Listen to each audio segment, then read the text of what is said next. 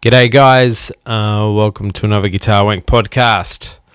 I am your host, Troy McCubbin, and this is number seven. No, what am I saying? It's number 90. Um, yeah, 90. Just a shitty fucking day. Really shitty day.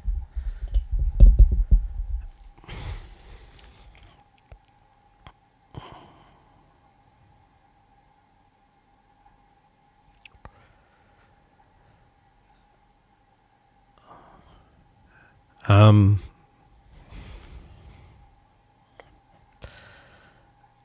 I didn't even want to do today's episode, to be honest. I just, um,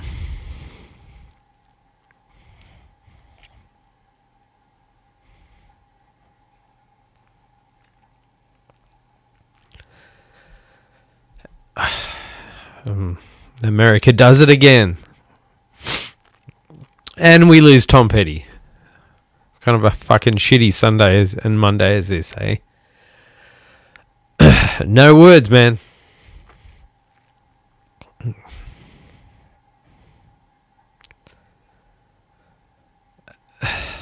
You know what? Um,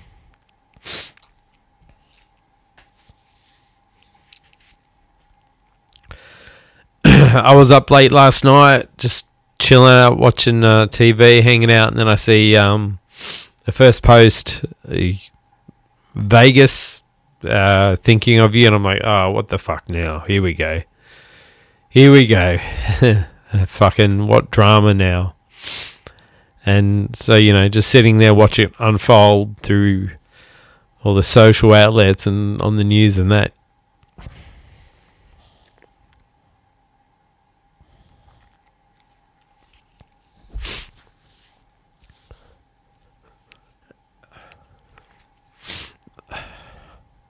Um, you know, it doesn't even. We've become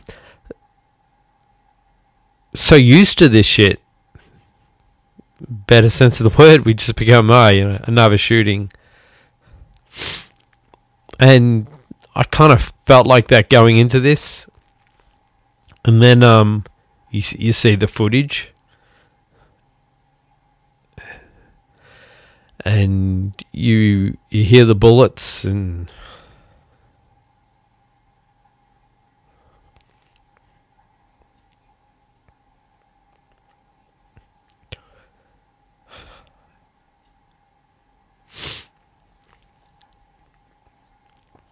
you like every every bullet probably it's hitting something. 59 dead over 527 people injured, and fucking Tom Petty. You're just like, wow. America, you fucking dumb piece of shit.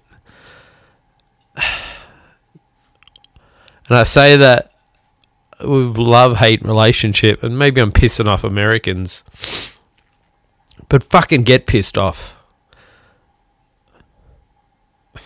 I'm sick of hearing prayers and oh my thoughts are with you. Like fucking hell.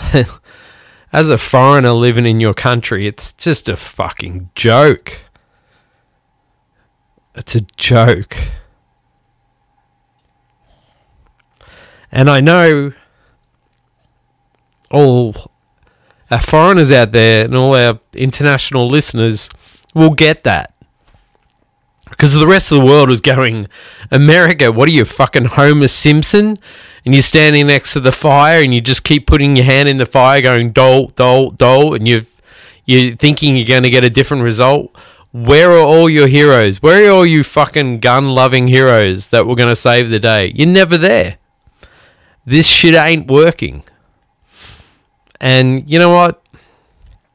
If you don't like this, just fucking fast forward. Just fast forward. It doesn't matter.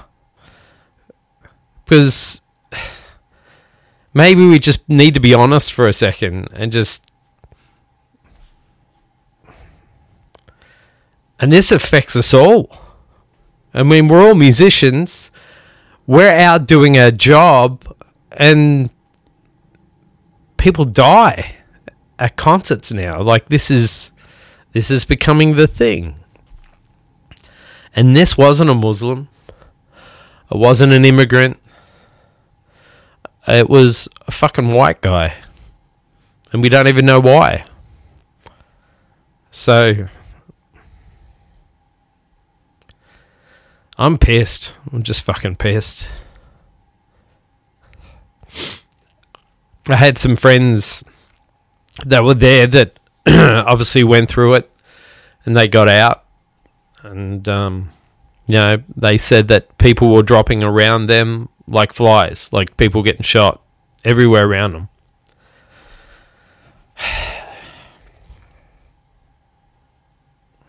yeah.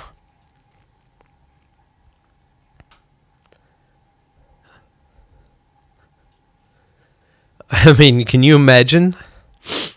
You take your kid, or you go with your mate or your missus to a fucking Tommy Emmanuel concert, and some fucker opens up with a, a machine gun.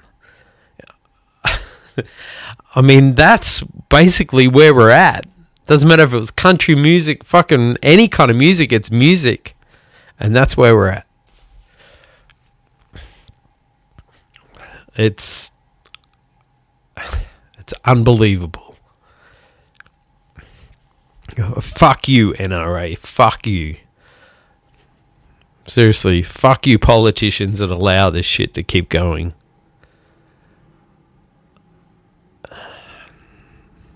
Yeah.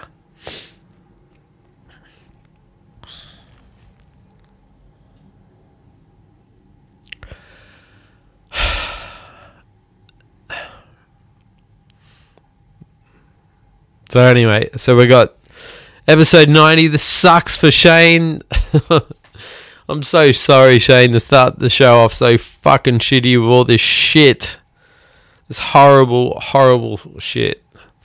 Um, I, I don't even know how to post this. I really don't.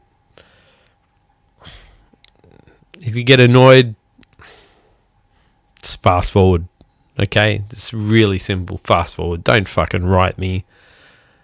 With the little fan base we have, I mean, someone said to us a while back, like, yeah, don't get political.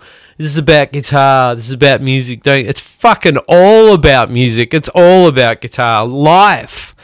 If you're not playing from your heart or your gut, why are you wasting our fucking time? Like seriously, why? And some of the best music comes from I mean it all comes from life. If you can't tap into that, you just I don't know what you're doing. So, yeah, I'm going to fucking talk about it. Yeah.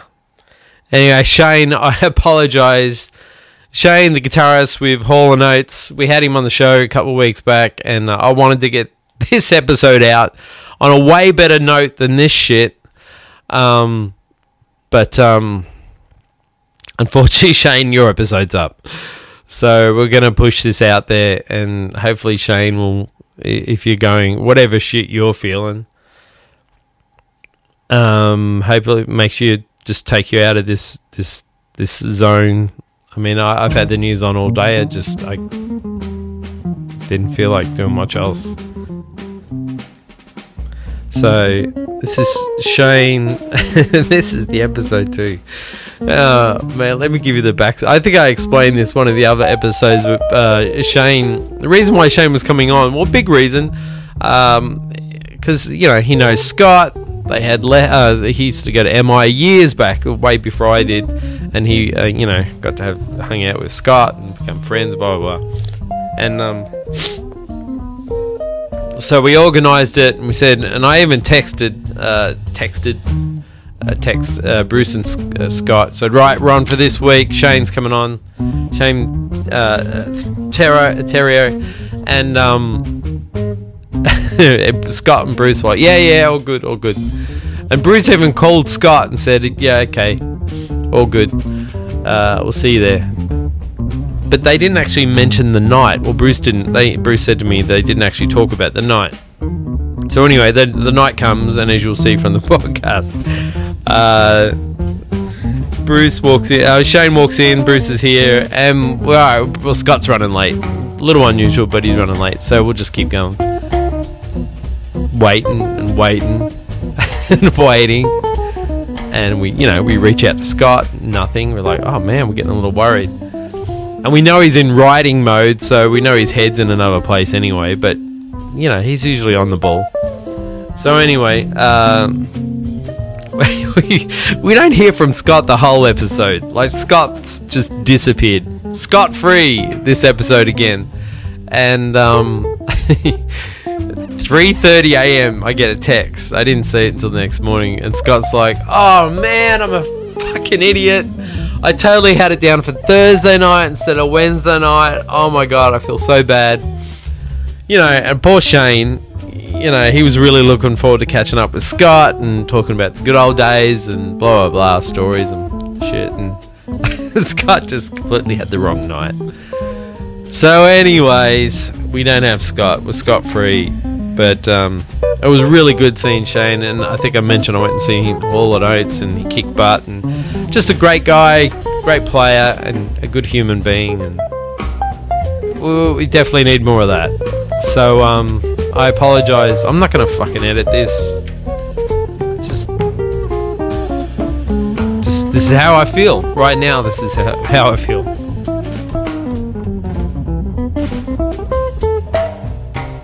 So um,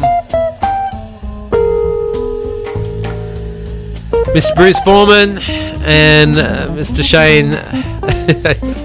I keep I see the H the, the H as you would say H in there in his name and I want to say Therio. the riot as Shane told me uh. Um, what do you guys got in store for us tonight? I hope you guys can improve the mood a little bit. Fuck, I need it. I think need a drink.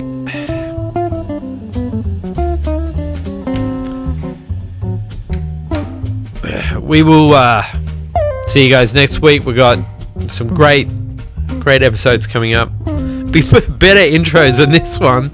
Troy, you're mad fucker. You're just bringing everyone down. I apologize, but this is this is this is life. This is what we're going through, and this is reality. So um, there you go. All right. Until next week. Please be safe. Look after each other.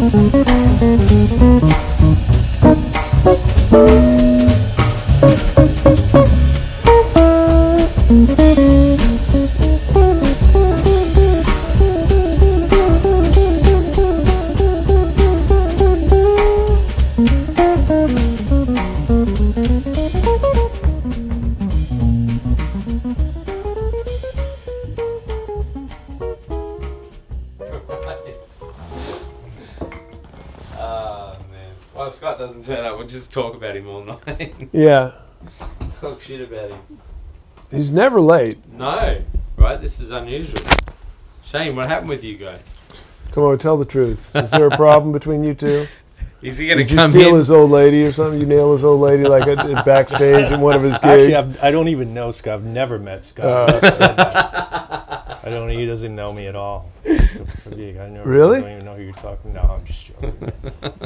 Because that's not what he says. Oh man. But anyway, I don't know if we started or not. It seems like you I- guys don't even edit it. So. Yeah, we, uh, yeah, you've, you've, so you've heard a few of the podcasts. Oh then. hell yeah! I'm a We big don't fan. I'm a look big fan. life. We figure. I'm sure we're in LA. We admit it, but we don't have to adhere to all this like cosmetic shit. You know, Yeah. life doesn't happen when you I love turn it. things on I or really love off. this. Me and Scott. Oh wow! No, we just we just kind of find an entry point and Right. find an exit point. That's, and you're like, hey which man, is just like life. '97. So you're like, hey man, like in 20 years, let's do a podcast. What's a podcast? Who would Okay. have fucking thought of that? Yeah, really. I mean, what It's the like fuck Back is to the life? Future, right? I wasn't getting laid with that. It's it's ba- it's like Back to the Future. I have a picture like that with Scott from a few years before that. It's the same. It's w- not that same room. Is that that MI? Yeah. Yeah, that's I know that room too. I was there today. God, imagine how much DNA of Scott is splattered all over the Oh, my walls God. and Oh, everything, that's, and in the uh, carpeting. That's sort of uh, Is that disgusting to think a about? little. It's, uh, Maybe we should like cultivate some and sell it on the market. They've changed the carpet because I went in there today and there's carpet on the wall, different. It's red now. Yeah, it's been that way for a while. Oh, it has. where's, where's your lav mic? Right here. Oh, okay. That's You getting it? Oh Yeah. yeah, totally. You know. There we go. We got it. So you think Scott won't show up? I think he will. No, he's not. he always does. Yeah, I mean, But he's in writing mode. yeah, Oh, but I mean, I called him and I texted him. I think he's. I think. I mean, I don't know. It doesn't matter. No, it doesn't matter. He's, you know, he's he's allowed one mulligan. You know, That would be rare.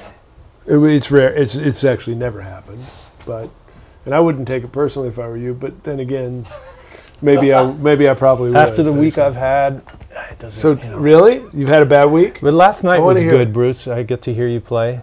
That that was probably the worst part. No, of it was really good. And and uh, the guy, the old guy, was playing Joe Pass's original guitar. yeah, it wasn't. It's one of Joe's. It was actually Joe's last guitar. I told Troy, I was like, man, he must have been using Joe's original cable too, because this shit was crackling. Oh yeah, well, that's why. That's why I. That's why.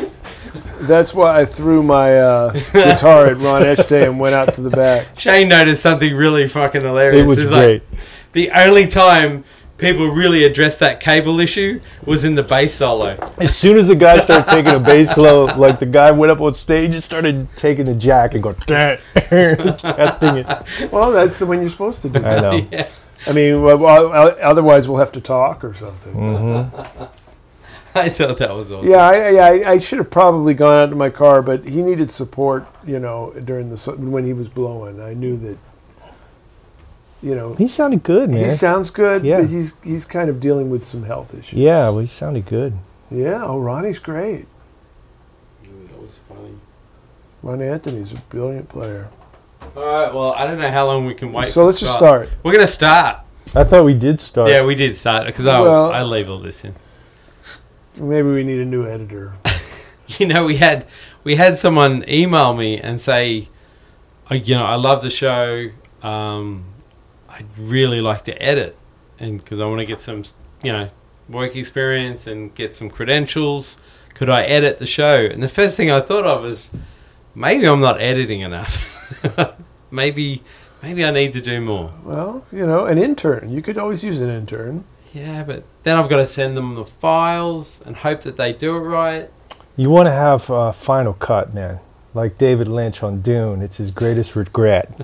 he won't even to this day be interviewed about Dune because it's he doesn't have Final Cut. He didn't have Final Cut. Right. He thought he did.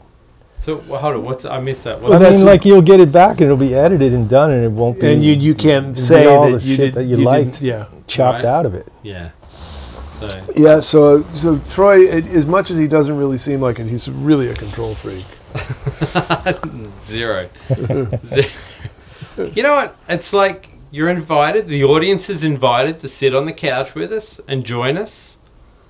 They know if, if they Well, don't actually, like it. maybe we should tell them that like Scott's not here, and we have a guest. we have a We're guest. waiting for Scott. I mean, we How should- rude! you really, you know, I mean, I know you're being cool and everything, but I mean, we, we can we can let people guess who it is. Maybe we should do that. You know, like have a contest Name and have with- have him start talking about himself, and Yeah. somebody Yeah. will have to. Oh yeah, it out. that'll that'll definitely many people get that. I'm sure. Yeah, right. I'm sure. I'm sure. Yeah. Yeah. Shane uh, comes from New Orleans, likes long walks on the Does beach. he have a Does he have a last name? I heard. I listened. Or listened is to it just like Shane, like Alan Ladd? No, I. You know what? I avoid last names like the plague now because I know I almost feel like I should fuck them up. Yeah, well, you do. Fuck But everybody. Shane did tell me w- the riot. It's pr- it's spelled the riot. Yeah, I know. Yeah, But because you had it spelled. you don't. somewhere. You don't. You don't say ever. People call me all kinds of things. The riot, but it's Terrio. It's a. It's a. See, I you would- know, it's I one of would those old French Louisiana Same with Jeff names. McErlain. yeah, I see. it's a tongue twister. well, it is a tongue twist, uh, twister for me because my last name is M- MacCubbin, McCubbin, Mm. and he's McErlain. But there's no fucking A in that name at all. So why is there McErlain? It's It should like be macaro- It's like macaroni. Oh, A you got me macaroni has an A in it. Yeah, it does, right? Jeff, what do you? What the hell, Well, mate? only between the A and the C. Yeah, I mean, it depends. It depends a on which spell. macarena. Well, you know, Mac is like MacCubbin and McErlain. It means in Scotland it was son of, so it'd be son of Cubbin. That's what it means. So, and McCubbin with the M A C, and there was a McCubbin with M C. It was two brothers, and when I know when they come to Australia, one of the brothers dropped the A, and the other one kept the A, so they could distinguish between the families. So, how's that for you? That's really. Fuck. Is that? Amazing, Did you right? learn that off of Ancestry.com? no, I I don't know where I learned that. I, I was- Yeah, but his DNA thing, he found out he was half Chihuahua, half Border Collie. I got a little Puerto Rican in me, and she's lovely. Um, yeah. So hey you man, you guys ever tell jokes? You know, I, I uh, Yeah, tell a joke. um, well, you said Puerto Rican, but you know, I have this Mexican friend who just got a prescription for uh, Xanax for his anxiety. You know, and um, I said, man, what what is it for? And he goes, the doctor told him it's for Hispanic attacks. Oh. Hispanic attack. so bad. I totally, I just completely butchered it. Yeah, that's good. Yeah. Well, you know, it's okay. His name is Sean. Is that is that politically Terrio, incorrect? Theriot, the riot, whatever. Just make sure you spell it right when you want to uh, when you want to Come on, complain about somebody. attack. It's finally I- maybe somebody else will get in trouble I instead think of we've me. got some Latin listeners. We must have. That's not offensive. That's nothing offensive about. Well, I don't find it. uh, I don't find it but, offensive, but, then what do apparently I I know? offended the Jews. What do I know? I offend everybody, so and I get in trouble for it. I, you know, if you're not offending anyone, you're not trying. Basically, you got to do it. Well, there you go. So Scott's. Okay, well that was a nice podcast. Wow, Scott Henderson has just refused to turn up, or he's in. He is in writing mode. I hope, I hope he's okay. Did you you try him again? It's a it's a little weird, right? I mean, this is out of. Maybe he got the nights mixed up. Possibly. No, you talk to him, right?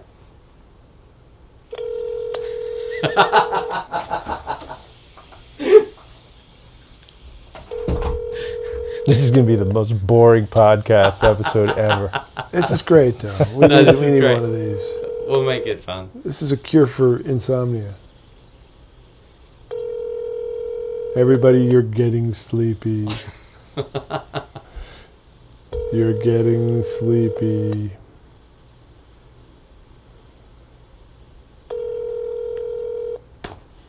Hi, this is Scott. Hello, this is Scott. Hello. Please leave a message. Leave something dirty. No. Wow, there you go, ladies and gentlemen. We apologise. Well, Scott is incognito. Apparently, apparently, we're not good enough to hang out with him. That's uh, it's okay. Uh, he'll he'll show up or he won't. And we've got Shane Shane, here, Thero. the riot. It's all right, Trey. Troy. So, so tell us about yourself, Shane. For those of those those people that are living under a rock or play jazz guitar and don't know shit, what? Well, they don't Uh, have to live under a rock to not know. tell tell us about yourself. Well, um, Like if if this, if this were Match.com, what would you say? Match.com. Wow. Okay, Christian Mingle. I know lots of add two chords, and I have a nice U2 delay setting. I can play CCM. Um, no, I don't know, man. Now you had. When did you have lessons with Scott? Well, that was uh, GIT early '90s. You know? ninety-one. Yeah, around that time. Yeah. Was there anyone else in school that you remember that was there that went on to do anything? Well, yeah, there was the guy I was going to ask Scott about. Shit, this guy named the first day of school. I ever, I remember this shit, man. There was a guy. He was an Israeli cat. His name was, I think his name was Lior or something. Scott knows this guy. And I walk in, and Scott's playing with this guy, and they're doing like this obscure sort of. It was a Metheny tune. I remember it. Yeah, but it was like a, a weird one I'd never heard. And man, this cat is playing his ass off, like high, high level. And I'm 18, you know, and I'm watching this going, oh shit, man, I just totally messed up coming here. Like, because I, it was the first guy I heard. And they finished the tune, and Scott goes, um, he just looks at him. Scott was smoking a cigarette in the room, and he goes, what are you doing here, man? You know, why are you here? And um, I was thinking, wow, I made the wrong uh, choice. I don't know what happened to this guy. Wow. I, I wanted to ask God about it, but But you know, I don't know, but it seems to me that the biz- this is going to get me in trouble, of course, but everything does. No one, well, actually, nothing. Nobody gives a shit about me. That's right. Um, GIT was, and MI is in particular, even more so now, a visa factory. People that want to be in this country and can't get into other universities or maybe like to play music or both. you mean back then or now? now in particular. Oh yeah, Yeah, I, I I, think, I think even then, you know, I mean, we don't, we don't realize how hard it is to get into the states, right. and um, and yeah, you go walking around MI, and it it's pretty obvious to me from listening to the level of the players, and to kind of catching the nationalities. It's like, yeah, these kids either wanted thought they wanted to play music, so that was a good place to go, or they couldn't get into any other schools and. MI I'll take. You got a guitar case? Okay, come on Uh, in. I take it. I take offense to this I mean, yeah. because that was me. Okay, but then does it offend you because it's true?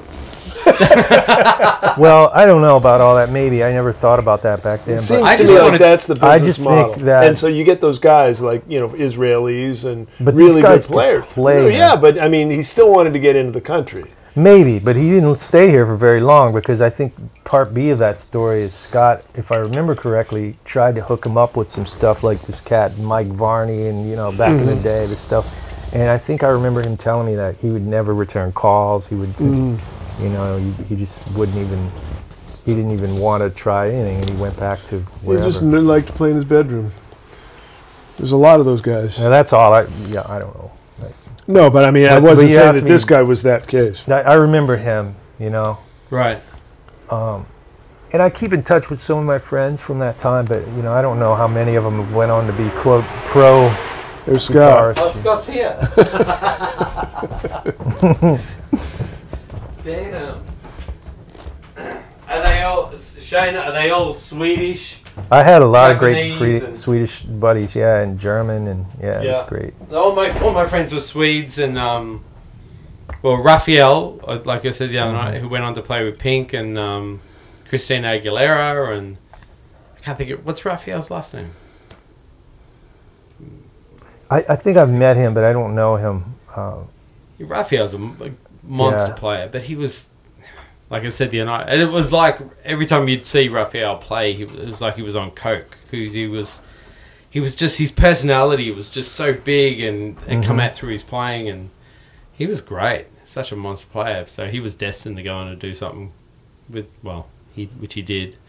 Um, I seen him doing some Bogner stuff recently, but um, great, great player. We had a lot. We had a lot of cats there from a lot of Israeli cats. Um, obviously Japanese, the Swedes, the Germans. Trump would have loved it. Anyway, Trump would have loved it. anyways, uh, so so Shane, give us a sort of a quick scenario of your since you went you Yeah, yeah. you grew up Oh. in New Orleans or grew up in Louisiana, Yep, around there, yeah. and then you came out to MI, and then After MI, I, well, I, I was there for a minute, and Scott got me a job teaching. Yeah, I was so broke, man. And he recommended me to this school. It was a sister school at the time in Atlanta called GIT Atlanta. and it was another teacher that had worked at, at the Hollywood. So this is after you've been at the school for a little while. Yeah, or- yeah, and then Scott got me this job, and, and um, so I ended up teaching there for a minute, and I, you know, I just didn't want to teach for very long, and, and then I moved to Nashville, starved for a while, and just started working my way through the, you know, thousand guitar players in that town, and Yeah. got some good gigs, and like I was telling you earlier, I just kind of got burnt out.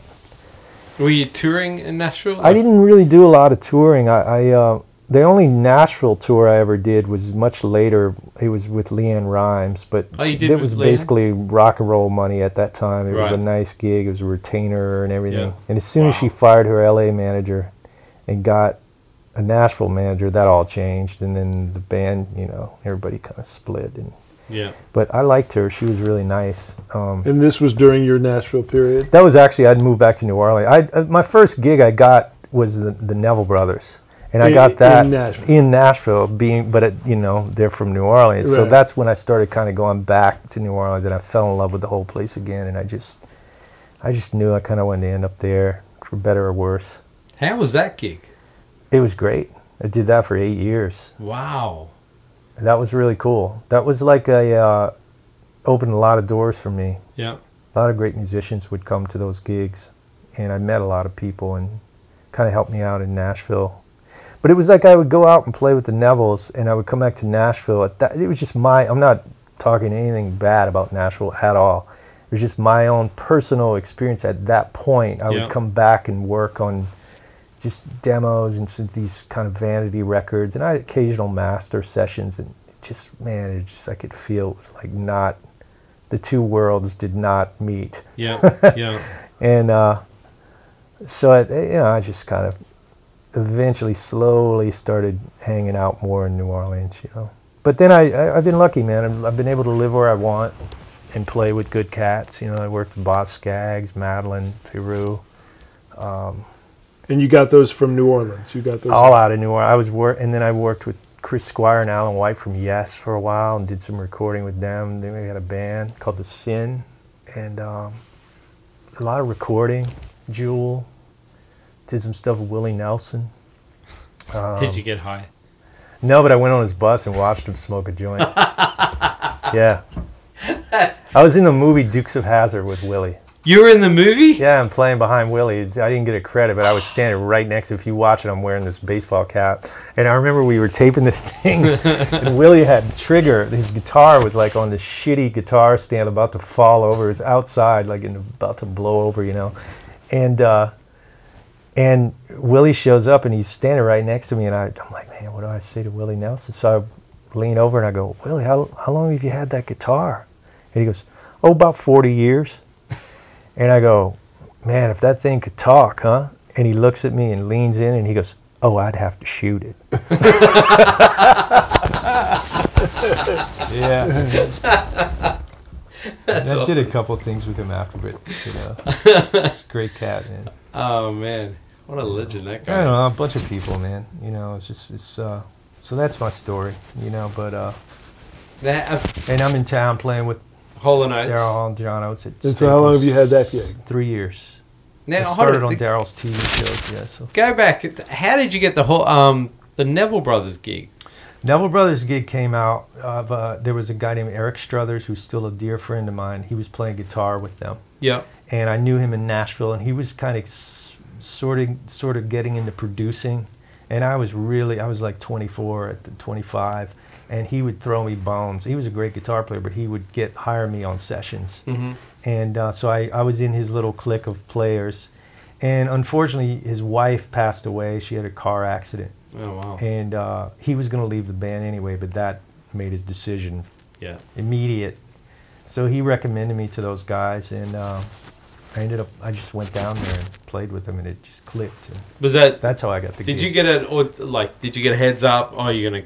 So you learn a bunch of their tunes. Yeah, yeah. or- They, they gave me. Well, Struthers hooked me up. He he FedExed me from the road. At that point, it was cassettes, like three show cassettes of Yeah. the tunes, and a lot of that stuff I heard, man, growing up. Is this thing on? No, it's not even on. How much did I?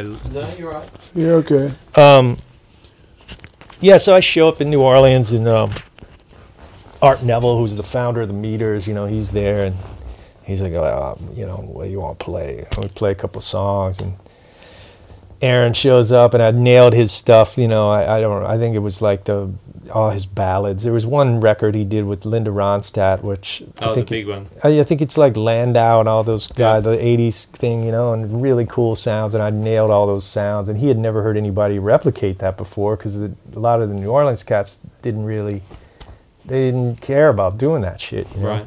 So I was a little over prepared at that point, and I had all the stuff. All the I had three shows, set lists on the floor, and and Charlie Neville, who was the kind of MD, the old the sax player, the Nevilles, he comes up and he goes, "Whoa, which one of these songs? Do you, how many of these songs?" And I go, "Well, I mean, I know all of them. Like I know each set. Yeah. Like I know three different shows, you know." And they were doing stuff with Grateful Dead, and there was a Grateful Dead tune. I knew all of it. And he's like, "Wait, you you know all of the?" And I said, "Yeah. I mean, that's what it's supposed to do, right?"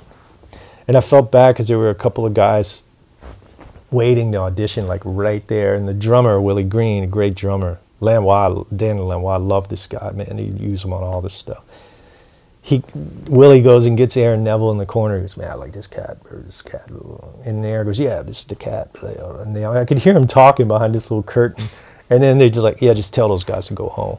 so I ended up staying at Charlie's house in New Orleans, and you know, Charlie goes back and starts watching uh, Discovery Channel, eating his red beans and rice from Popeyes, you know. And I was like, "So do I have to gig?" Or, and Charlie's, "Yeah, you got the gig. You know, just you call the manager on Monday, you work out the money, and okay." He goes, "Just stay here. We're gonna play tomorrow. You just you just stay here." So I go over the calendar on the wall, and it's like, I was like, "Am I gonna do all these gigs?" And he goes, "Well, you in the fucking band now?" You know. and I look at the calendar, and it's like, you know, David Letterman show, you know, uh, David Geffen Democratic fundraiser, like all the shit, like Right. like life just changed. Like that next week, I'm like going, okay, well, that was And- my first big thing. And before you had that, where were you at playing wise? I was starting to do more sessions. I, there was a thing that I didn't want to leave town. You know, it's the curse in Nashville. It's like, well, are you going to be a road guy or are you going to be a studio guy? Like, you don't take road gigs. And I always like cats like Michael Rhodes, a bass player, and they would just say, screw it. I'm going out with Stevie Winwood. I'll come back and I'll do. Because to me, the, the, the live playing keeps your studio stuff fresh, and the studio stuff keeps your live playing precise right. but it doesn't work that way because you lose a lot of your accounts. But at that point, man, I was ready to do it. I Do just it. fell in love with going back home again, and it was just a good situation. And was that a conscious decision to like, you know, I'm going to learn everything and spend how long did that take you to learn? No, but I had been doing that, man. Oh, I, that's what you do. You, Yeah. you know, you play a showcase. At that point, I would I would do show record showcases for artists, and you Yeah. had you know you get your stuff together very quickly. You write the you know the number charts and the shorthand, and Yeah. So I got really good at learning things quickly. So it wasn't a big deal, and a lot of that stuff I knew, just sort of, uh, just from I'd hear on the school bus growing up, or I've said Right. this on another thing one time. But my mom had like meters records, and I grew up listening to that stuff. It, it wasn't like something I'd come home and listen to every day, but it was sort of It was there. it was there. Yeah. You know, so it wasn't a stretch. You know, It was a good, a good paying gig. Eh, it was okay. Yeah. It's okay. It was definitely a man an eye opener. I mean, because you you're around, like the, everybody would show up, man. Billy Gibbons would be hanging out, and you know Steve Cropper would be on stage playing next to you sometimes, and it was just they got the respect from all these cats, you know, and it was like a great thing, and I learned so much. uh, Rhythm guitar playing, especially, but just everything. Man. Yeah. That's what I wa- I was going to tell Scott. It's like that's the stuff you learn. You learn a lot of shit in school, and you can learn. You know, your head's full of you know melodic minor superimposition and this and that, and all those tools which are great. But once you get out in the real world, whatever that, whatever that means to you, you know, whatever your real world scenario is, in that point for me, it was this this kind of music. You have to know how to distill it and use it, you know. And um, like, I mean, to get technical, like you know, you take a funk guitar course that thing, and guys would play like a little E7. They do this thing, these triplet things, and all these things you hear like on guys on YouTube, and if I would have played that on a Neville Brothers gig, I would have gotten fired. Oh, man. shit, shit. They would have turned around and like, what the fuck, you know?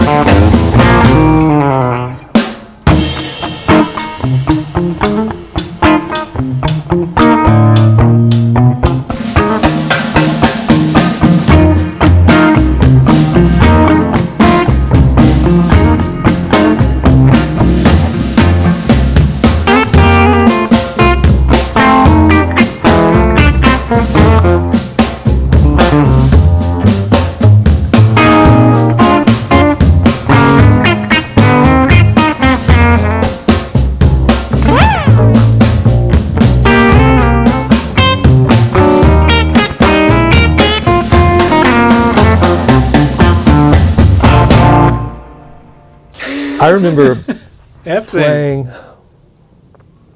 a gig because those guys didn't give a lot of credit, man. It took a minute. They were sweet guys. I love them to this day. I'm, I, I was in, visiting Art in the hospital, unfortunately, last week. He's a sweetheart. They're family, you know. But at first, man, it came hard, you know.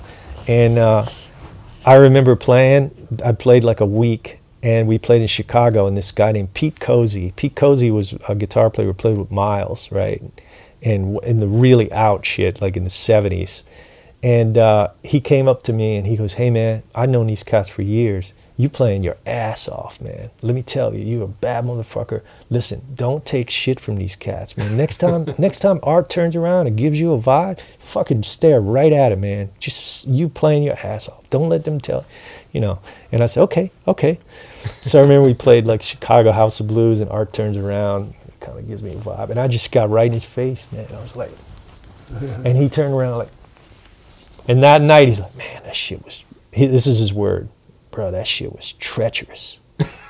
that shit, was, that's some cold-blooded. It's either treacherous, cold-blooded shit, or other kind of shit. If you, if you're in those three, you're doing good, you know. so that's stuff you don't learn in school, man. You know, and I, I, I like you're never gonna learn in school. Like we did uh, One Love. Know, um, it was a Bob Marley medley. You know, we start out with. Uh, was people get ready one love and it starts out skank guitar cold by yourself. And it's a big band. It's loud as shit. You got to have the tempo locked in. So I I kick it off. And I see the drummer Willie Green go, man, shit's too slow, man. Speed up, speed it up. So everybody's like looking at me, you know, and I didn't know what to do. And so after the gig, Willie goes, bro, you got to listen to that shit. It's not right, man. You know, the feel's there, but you got to nail that tempo, man, because I got to speed up. And he, they look at me, okay, man, I'm sorry, I'm sorry. Then Cyril Neville comes up. And there's four Neville. So Cyril comes up. He goes, man, you know, you, bro, it's good, man. You know, just just listen to it, man. You got to pick it up a little bit. All right, all right. And Charlie Neville, Shantario, man, I should, you know, you got to listen. Okay, I'm sorry, man. I got it, got it, got it. So then Art Neville comes over after, and Art's the, the founder of the Meters, you know, and great player, man. And he goes, man, bro, look, I, you know, one love. I said, I know, man, it's too slow, bro. I got it. Believe me, it won't happen again. He goes, no, no, no. That shit was dead on. do not change that shit. That's what I've been trying to get those cats to do for. So then, well, what do you do? You know, like you don't learn that shit in school. So you know, all day I'm like going, wow, what do you do? You know. So then it becomes a game of psychology and head games, which is what brings me to my present gig. It's very useful. you know, Daryl show. now? Yeah, you're basically in between alpha males and you know and and you're like diffusing things and and uh, Are you the MD? yeah. Oh, so you're beyond the guitar player now. You're the shrink. Well, Daryl's show is it can be like that. I was telling Troy last night. You know, it's, it's uh, it's it can be that you know because the guitar playing is almost secondary. Like, yeah, you have to be able to nail all those parts on camera because they're not going to do another second take. But you have to navigate the artists. Personality. Oh, and do those guys don't get along so well, do they? No, no, no. Well, well, I'm talking about you're Daryl's talking got his own TV show. show, Yeah, where it's that- just okay, Daryl. that's no, Daryl and John get along great. They they're fine. They, they, you know, that that's that's an easy thing. It kind of runs itself. But Right. the, the show is a revolving cast of, uh, you know. Is, do you have one particular artist that come on the Daryl's House show and well, how did how did you get So, all but, the the- so, so, but he's got the show and he's got these guests, you know, and they bump heads on the show. No, they don't bump heads on the show, and they don't bump heads at all. Yeah, it's just so- just it's just it's done at a very very quick pace, Uh-huh. and you know sometimes things are not what you see because uh, you know I was te- I was telling Troy last night. I mean I probably shouldn't even say all the shit, but you know Go, what? well, go ahead. We'll get you in trouble. I, well, you, you must have done it during the bass solo. You weren't talking while I was no, playing, were no, no, hell no. Oh, okay. Just making sure. I had, you didn't see my phone. I had it up. I was filming everything.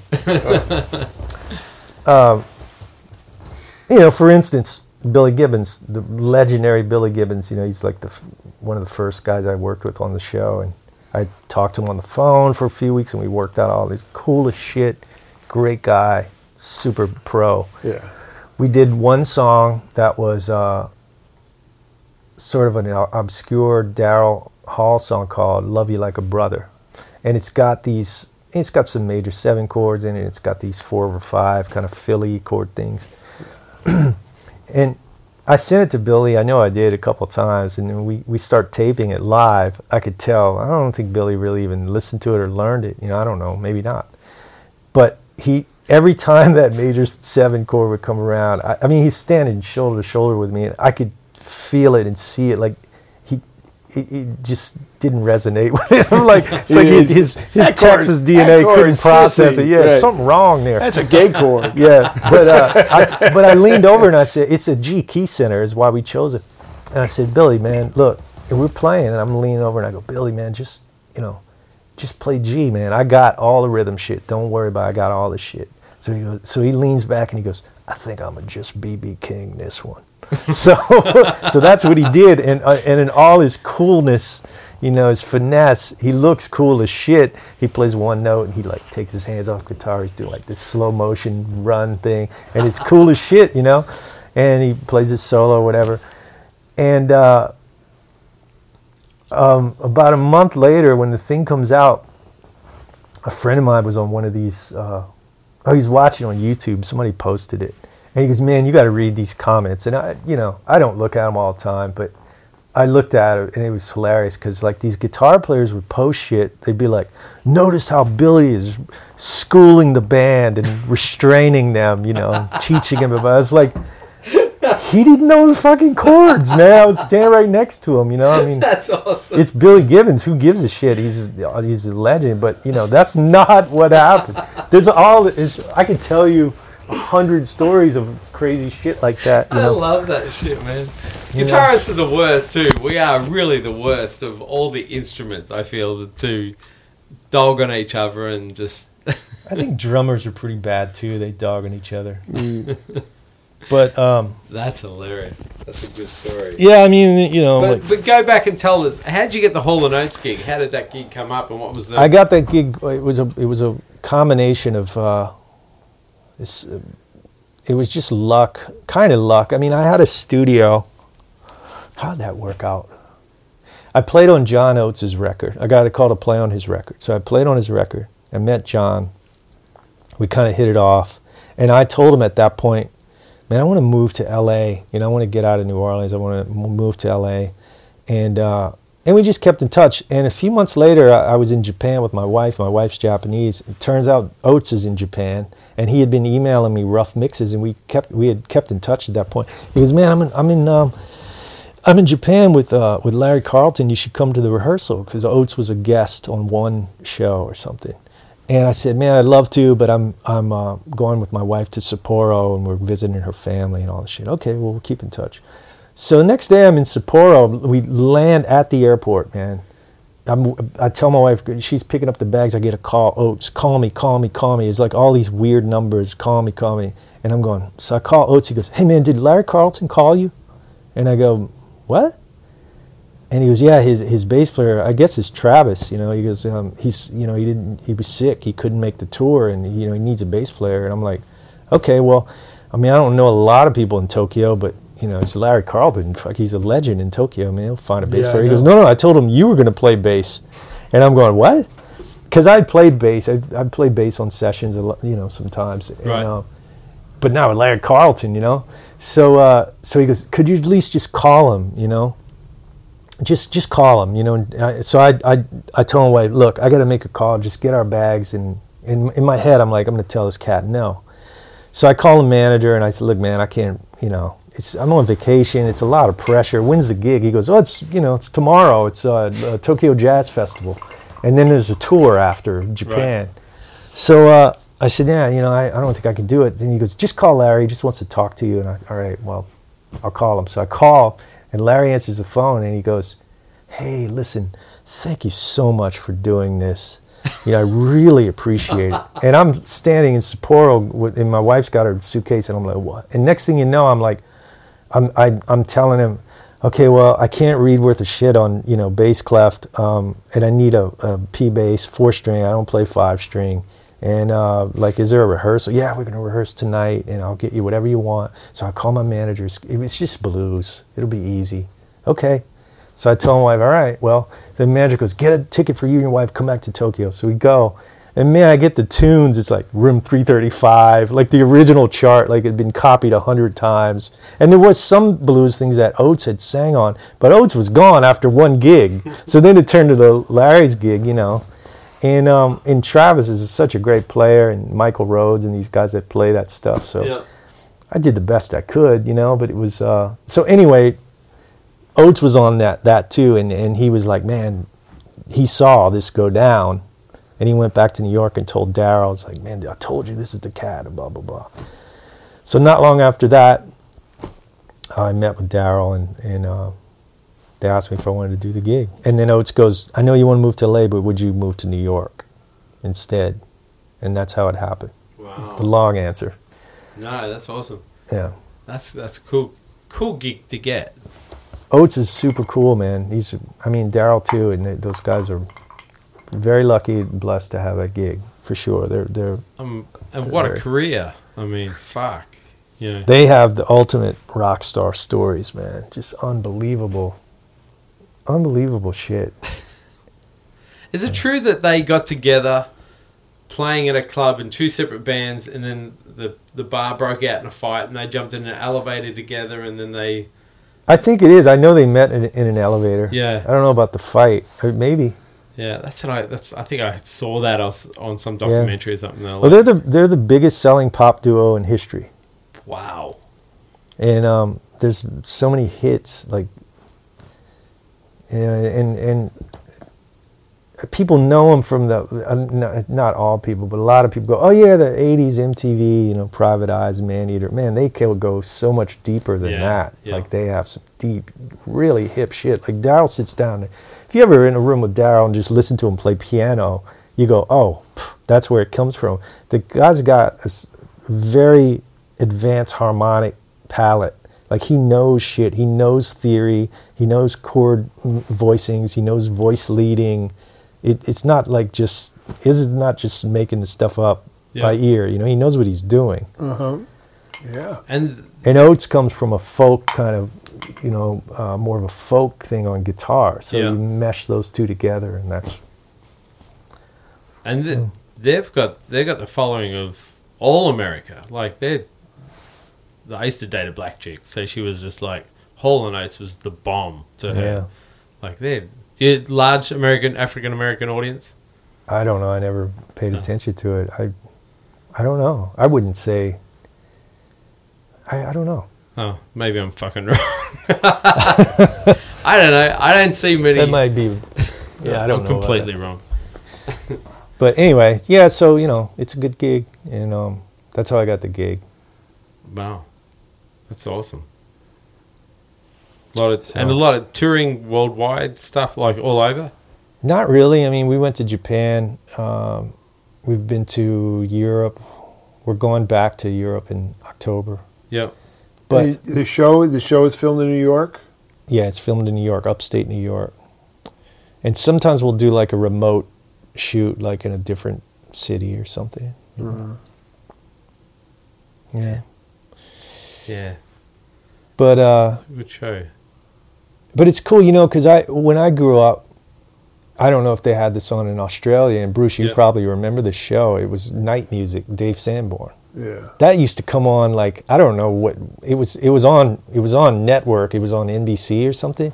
Man, that was just an amazing show. I think I heard where he might be trying to uh, to, uh, To redo, redo that it? show, but but you know you could tune in. You'd see like one episode: Sun Ra, Rickie Lee Jones, Right. you know, um, Ornette Coleman, Bill Frisell with like a cello player.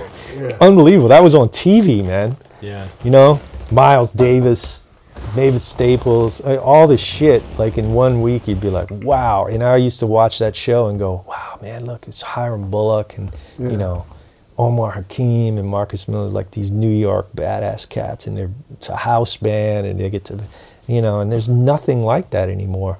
I mean, Daryl's show is not exactly like that, but it, there's nothing, Nothing that I know of No. I mean, there's Jools Holland, but those are self-contained bands. Yeah. You know.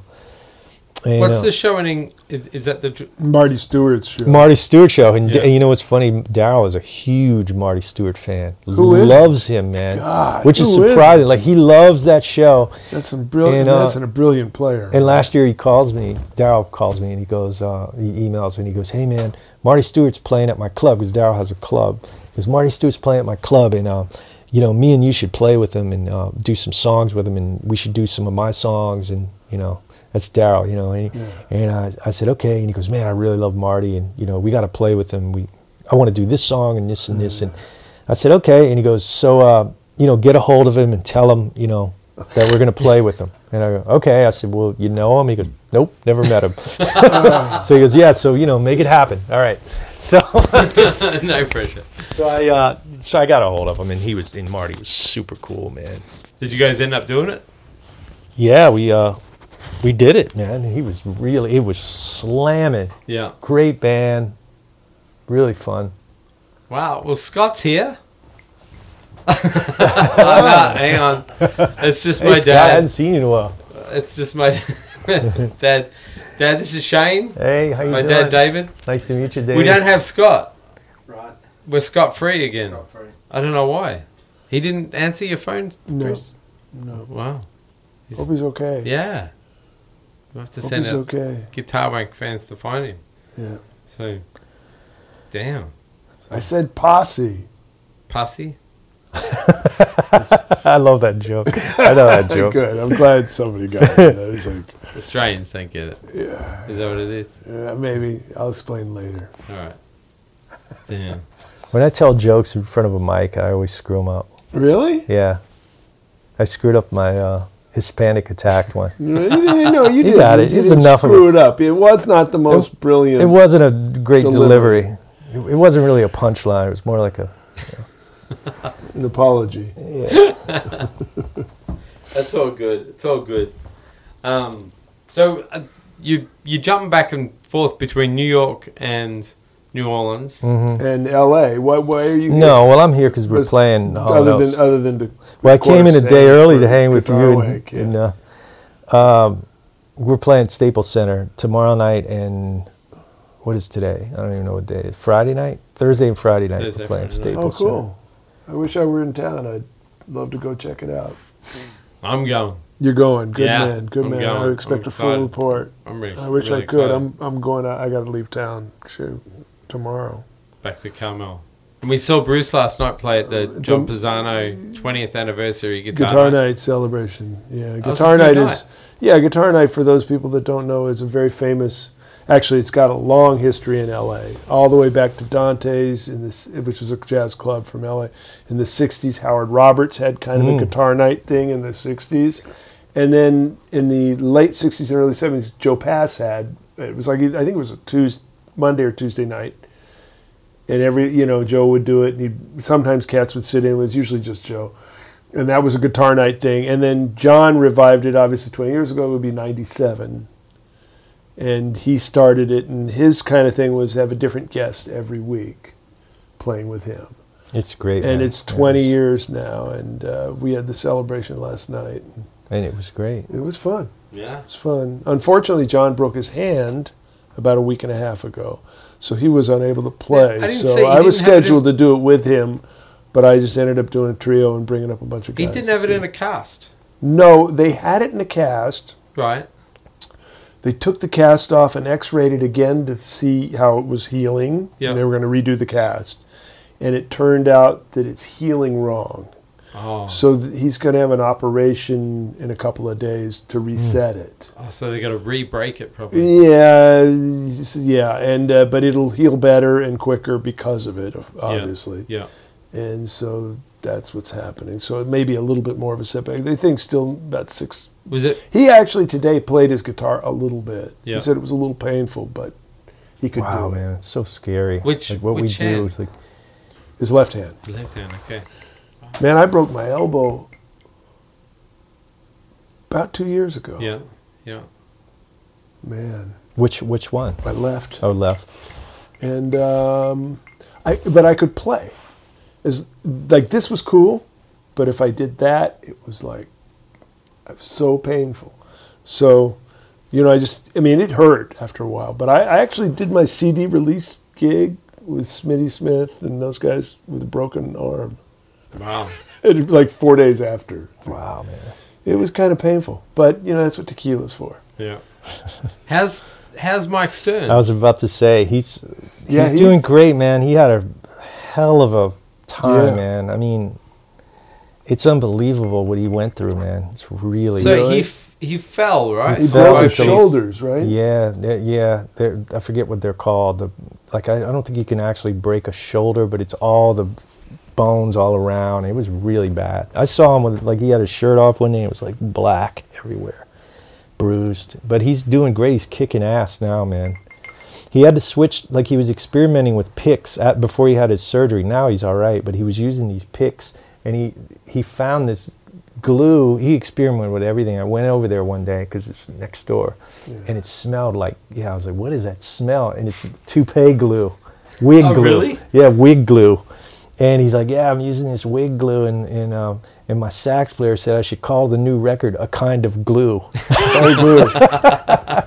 And I and he went and did this jazz cruise or whatever, you know, on the boat, and and he, there's picks everywhere, all over the apartment. And I said, man, there's probably people walking around that friggin' cruise ship with like picks under their, you know, stuck to their shoes. Like, what the hell is this? It's like everything is sticky. But he's doing great, man. He's playing his playing his ass off. His new record's so, great. So good. He's cool and he again. plays all day long. You know, he just like all the time. Go over there, man. Play rhythm changes with him, and I, I, I feel like I suck, man. And then after about ten minutes, I just like playing with a really great player like that. You just feel like you're elevated. You know, you like you just, and then you, next day you pick up your guitar, like wow. For it, it rub, it goes away Yeah. quickly, but no, no, but Yeah. it's true. I mean, that's that's you know, you want to get you want to be a good player, play with good players. Yeah, that that was a Howard Roberts. I want to ask you, man. Did you ever study with Howard? Or I didn't study, but I hung with him. Him? Wow, yeah. man, I loved Howard Roberts. I told Yeah. you earlier, I have a, one of his guitars, and I got to meet him once. I had his Super Chops book. Yeah, I was so scared to even talk to the guy, man. He used to hang out with Dante's a lot. That's you know where I I'd go, I'd go down and visit GIT or do a clinic there, and then usually I was playing at Dante's or somewhere in town, and he was always at Dante's at night. You know, You know who's a big Howard Roberts fan and who used to play with him? Dr. John. really? They were in the Wrecking Crew together. Ah, Wow. and uh, I made I call him Mac Mac Rebennack, and I, I made Mac uh, some copies of uh, Howard Roberts was a, was a dirty guitar player, Yeah. like all the vinyl. I made copies for him, so Mac goes, "Yeah, I put that on my iPop." I pop.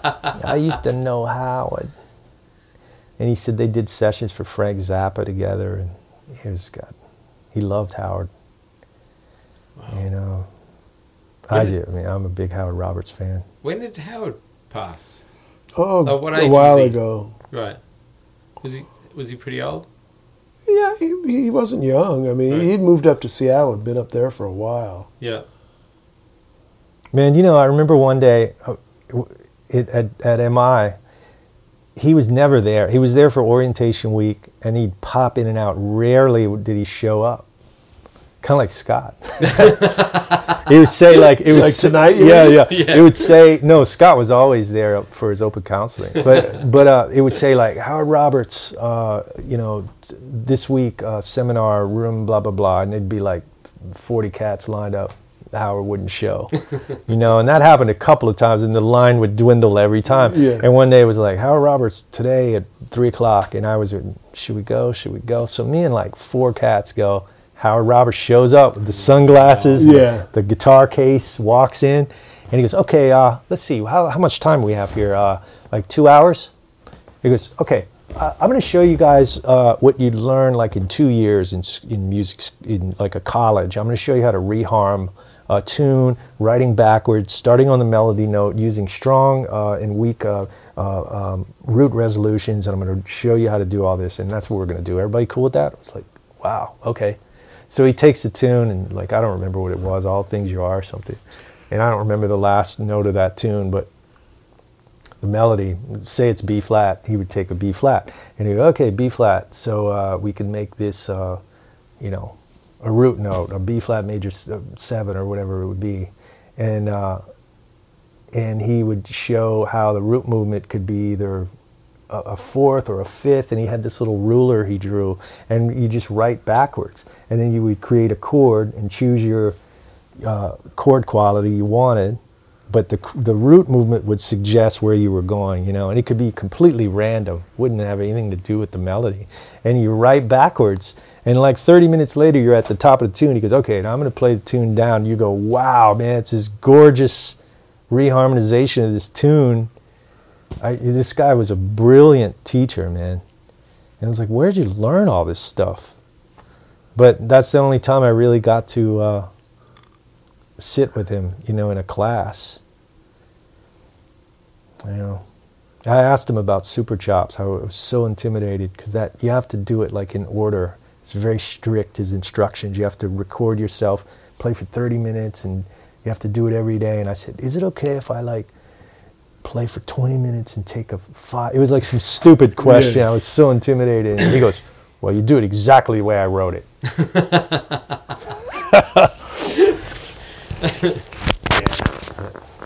oh man. Anyway, it's, a long time ago, man. That was th- and so he was there at MI. Was Robben wasn't there, right? Robben Ford. No, I wasn't? never saw Robben there. Um, Only one. I'm trying to think. There was uh like visiting people. I mean, Mike Stern would come Yeah. by. Scott would play with Tribal Tech, you Yeah. know, a couple times a quarter. Um, Travado was there. Travado was Yeah. there. Dan Gilbert, who was a Dan. my private teacher, great guy, Yeah. great teacher. I had lunch with him today. had lunch with he, he and uh, Allen Hinds today at Frank and Musso's. Oh wow. Musso and Frank's. Yeah. Yeah, I still keep in touch with those guys. It was a great year, man. Yeah. Wow. I haven't seen I haven't seen Allen Hinds for a long time. He wouldn't Yeah. remember me, I don't think. But you didn't, you've met Allen Bruce? Sure. Yep. Don't know him, but I've met him. Yeah. Yeah. Dan, I know well, pretty well. Yeah. What's is Dan? He's still at the school. Yeah, he's still there. Yeah. Wow. he's a lifer, It's like, th- was he like 30 years or something or more? probably. Yeah. He used to write these notes. Like I'd take a lesson from him, and he would write these little motivational notes. like, you know, and it, I told him today. I said, "Man, you don't realize how big of an impact that made." Um, because something Scott would say on a Friday, you know, I'd go in his open counseling. We'd play like Witch Hunt or you know, Fallen Grace or Yeah. something, and it, something he would say would make a huge it would make my week, you know. And Dan too, he'd be like, "Oh, you know, don't worry about this and that." And I, I have to remind myself sometimes when like younger players, man, it's pretty powerful. You can say shit to people, and Yeah, you can. Yeah. you can really mess them up too. And yeah, you can. Do, do you teach? Have you, do you Mm, I do don't teach. teaching? No, I don't teach. I, I mean, I did a couple of TrueFire courses, like rhythm guitar things Yeah. and a solo thing, but I, I don't teach. Um, I haven't taught private lessons in years, man. Occasionally, I'll do like a little workshop thing or something, but if somebody asks me, maybe you know I do it. But Yeah. Uh, Much recording? a lot of recording. Yeah. Yeah.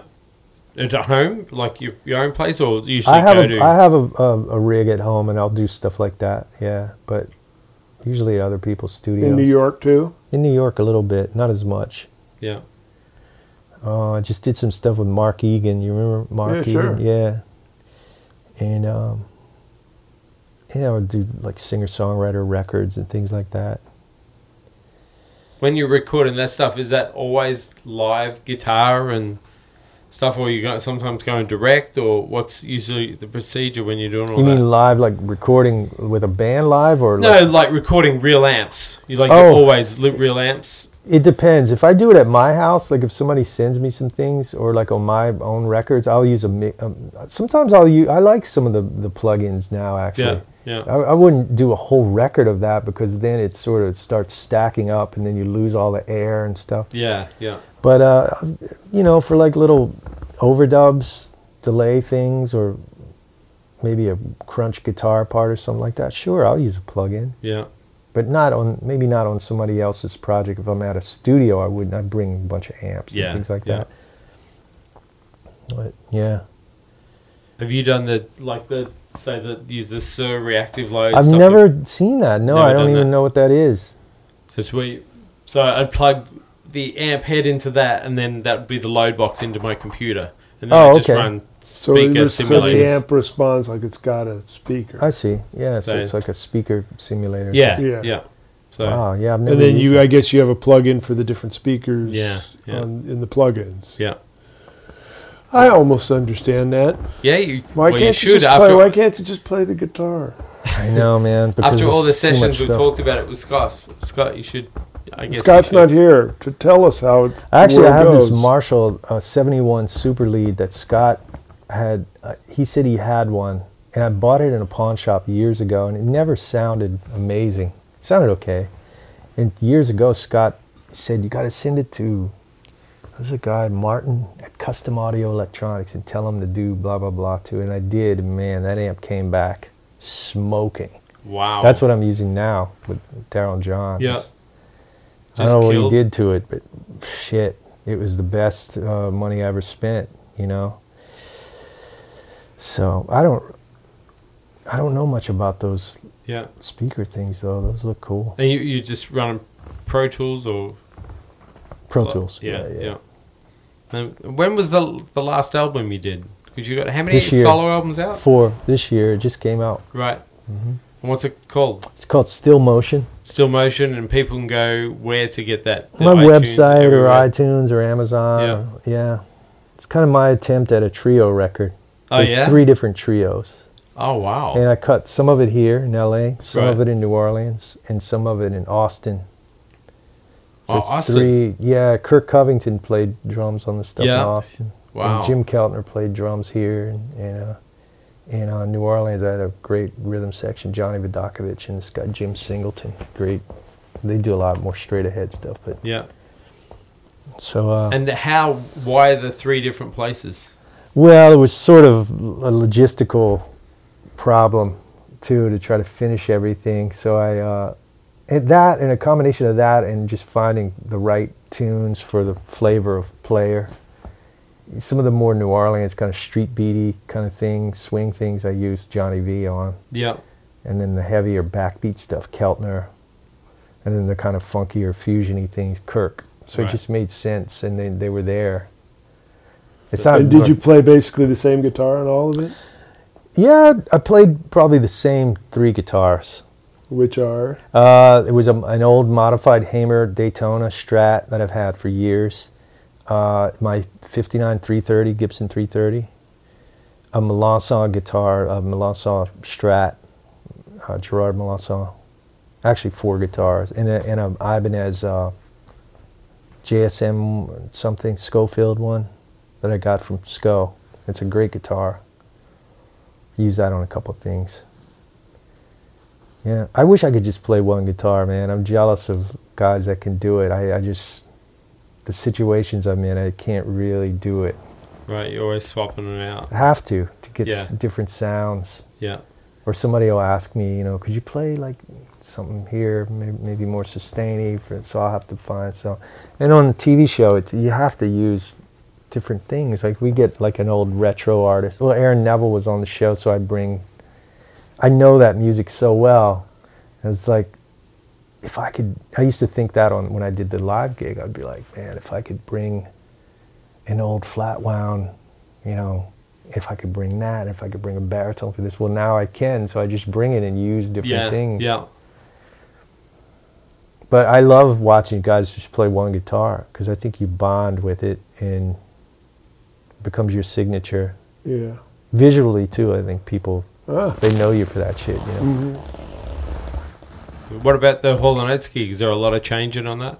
I don't really do a lot of change. I mean, I can do the whole gig with one guitar. I've Yeah. done it. Yeah. But toward, towards the end, the encores, there's more like a less poly, sustainy thing. So I'll switch out a little bit here or there. Yeah.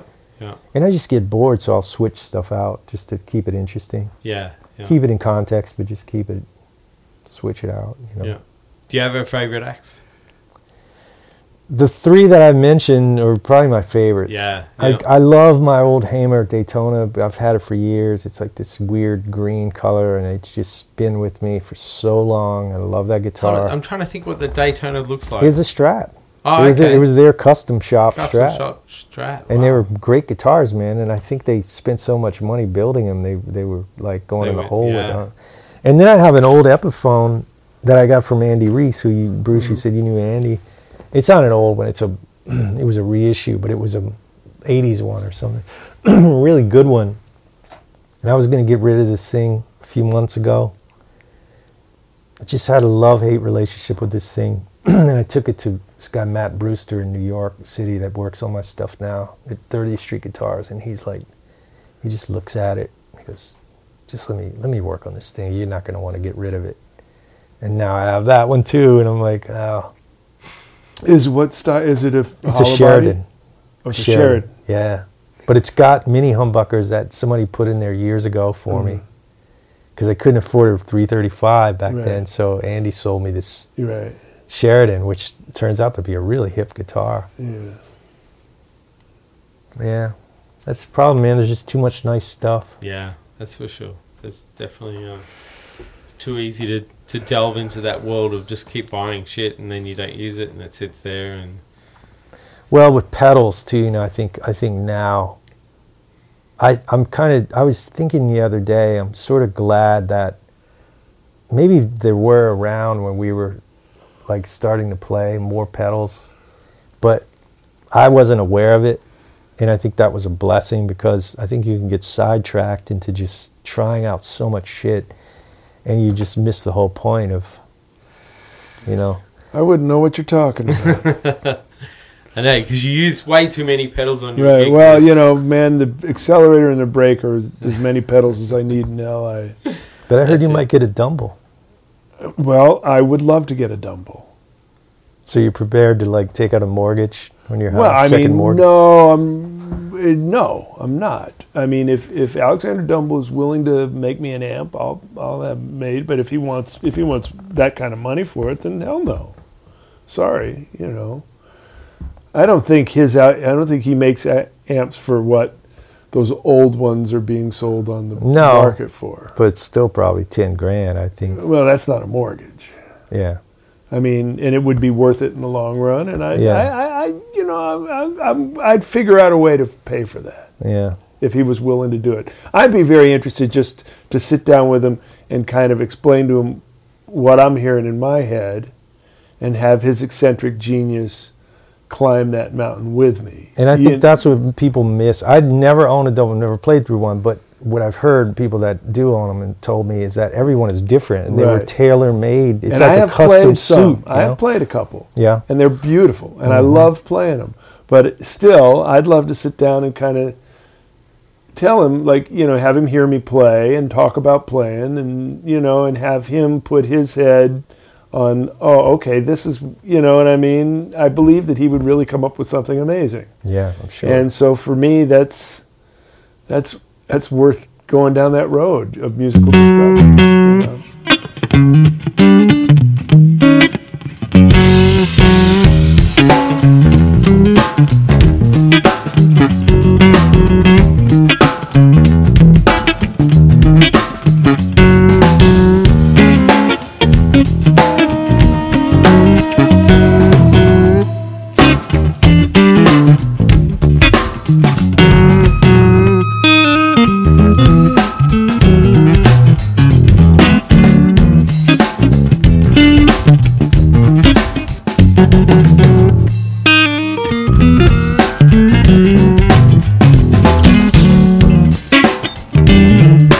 This episode of Guitar Wank number 90.